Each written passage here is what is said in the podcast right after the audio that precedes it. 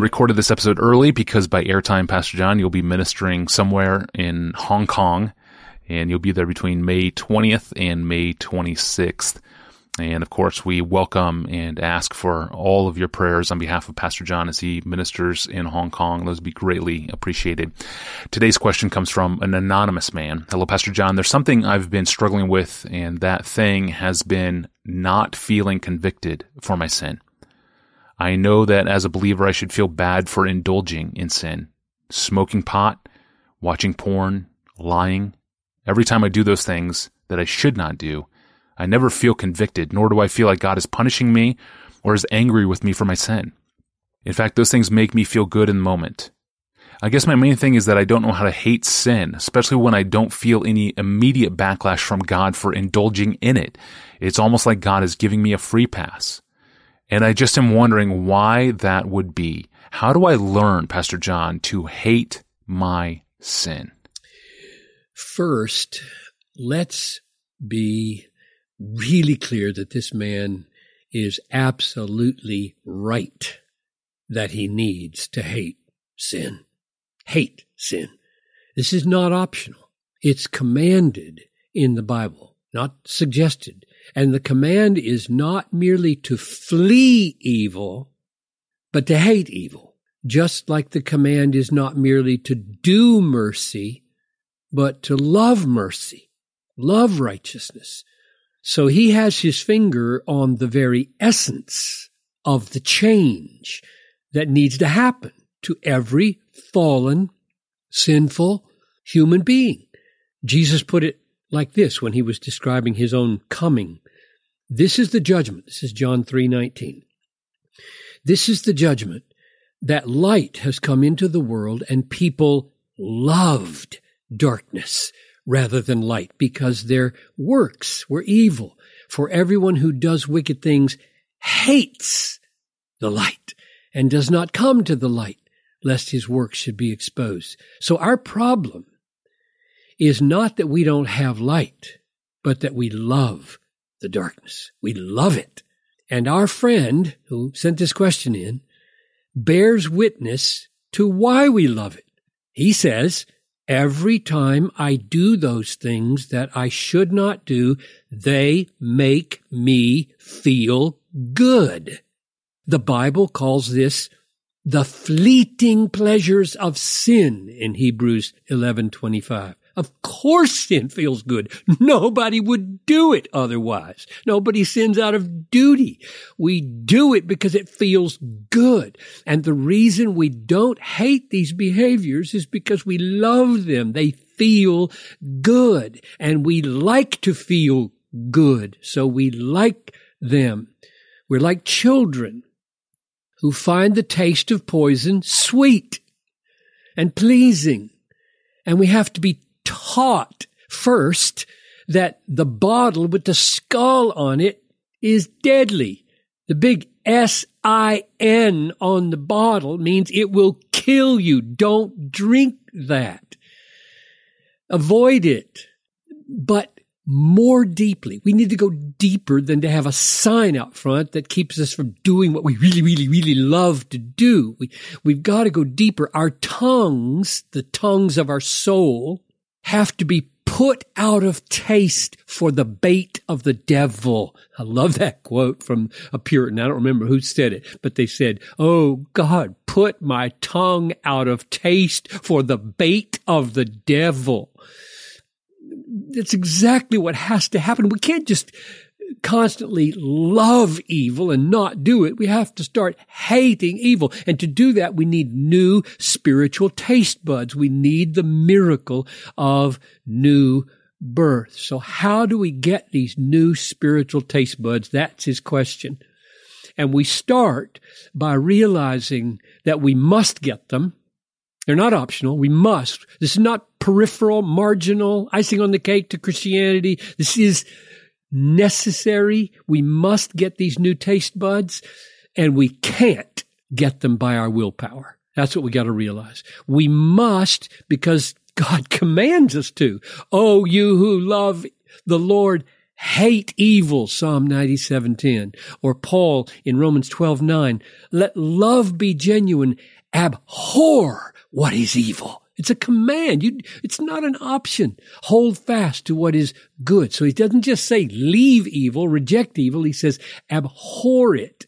But you can't get hatred for evil by an act of willpower. You know you can't. He wouldn't even be writing in if he could because we are spiritually dead and we need a new moral life in our taste buds, the taste buds of our soul that tell the difference between good and evil, about how horrid sin tastes and how sweet holiness tastes. So Ephesians 2 3 sets up the awful problem. We all once lived among the sons of disobedience in the passions of our flesh, carrying out desires of the body and the mind. We were by nature children of wrath, like the rest of mankind. But God, being rich in mercy, because of the great love with which he loved us, made us alive. That means taste buds that abhor sin came to life. Taste buds that delight in holiness came to life. That miracle has to happen. We need to be given life, a new heart that's alive to the horror and the outrage of sin and alive to the sweetness of holiness has to come into being. Just before Paul said in Romans 12, abhor what is evil, he said, do not be conformed to this world, but be transformed by the renewing of your mind. Now that transformation is a gift of God. And so we must cry out for it and desperately long for it and not be cavalier about our deadness to it. And the great thing is God has not left us without clear guidance and strong help as we pursue the gift and the grace of this transformation and this, this love for holiness and hatred of sin. God hasn't walked away and left us helpless as if there's nothing we can do and we just say, well, it's a miracle. I'll just wait till it happens. No. And the main gift that he's given us is his word, the Bible. This is the main instrument that the Holy Spirit uses to give the love of holiness and the hatred of sin. This is the work of the Spirit, and his instrument is the Word. You can see this, for example, in Psalm 119, 104. It goes like this Through your precepts, I get understanding. Therefore, I hate every false way. Wow. What a therefore. What a therefore. Through your precepts, I get understanding. Therefore, I hate every false way. Hatred for false ways comes through gaining understanding through the precepts of the Word of God. And that word functions at two levels, and just mention these. First, it threatens and warns us about the dangers of loving sin and shakes us into seriousness, which the Holy Spirit can use to open our eyes to what's truly valuable. When, when I read this man's words that he sent to us, it's as if the scriptures were specifically written to answer him. It's amazing how tailor made the scriptures are because here's what he said. He said, every time I do those things that I should not do, they make me feel good in the moment. I don't feel any immediate backlash from God for indulging in it. It's almost like God is giving me a free pass. Wow. What telling words. In the moment, it feels good. No immediate backlash. Almost a free pass. In other words, God has taught this man. God has taught this man that the good feeling that comes from sin will not last. He's taught this man that the good feeling is in the moment. He's taught this man that the backlash is not immediate, but it will come. He's taught this man almost it feels like a free pass, but it most certainly is not a free pass. So he knows, he knows the truth. The scriptures are crystal clear. Job 20 verse 5. The exulting of the wicked is short. The joy of the godless, but for a moment. James chapter 5 verse 5 to the self-indulgent. You have lived on earth in luxury and self-indulgence. You have fattened your hearts in a day of slaughter. This is coming. It's coming. It's not, it's, there's no way out for the one who loves sin. Paul mentions sexual sins and others and then says, on account of these, the wrath of God is coming. Galatians 5.21, I warn you, as I warned you before, those who do such things won't enter the kingdom of God.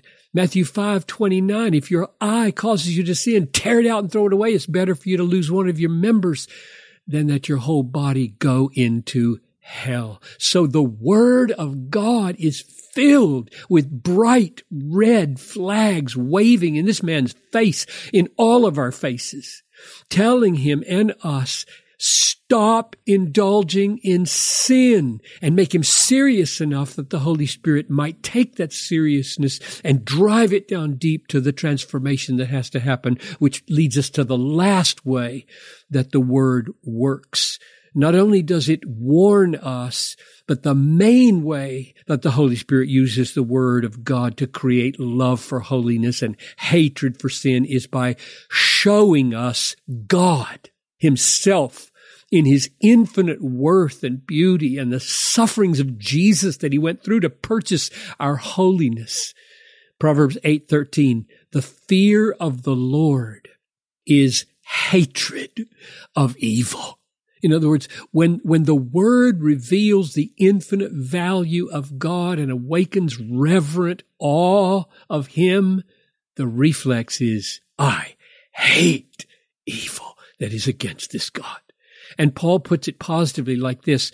We all with unveiled face, beholding the glory of the Lord, are being transformed into the same image from one degree of glory to another. This comes from the Lord who is the Spirit. So transformation into the kind of person who loves holiness and hates evil comes from the Lord who is the Spirit. But he does it as we behold the glory of the Lord. So that's what I urge mainly every day every day pore over the scriptures, looking for the beauty of Christ and the fearsomeness of God and crying out for a heart that loves holiness and hates sin. Amen. Thank you, Pastor John. It's questions like this one, uh, even anonymous questions like this one, that are incredibly valuable to us in directing this podcast and where we go in the future. So thank you for the many questions that you have sent into us over the years. Please keep them coming. And this is my chance to let you know that you can subscribe to our audio feeds and search our episode archive and even reach us by email with that difficult question that you're facing in life. Do all of that through our online home at desiringgod.org forward slash ask Pastor John. I'm your host, Tony Reinke. Thanks for listening to the podcast. And again, please be praying for Pastor John ministering now in Hong Kong somewhere he will be there between May 20th and May 26th. So thank you for your prayers. We'll see you on Wednesday.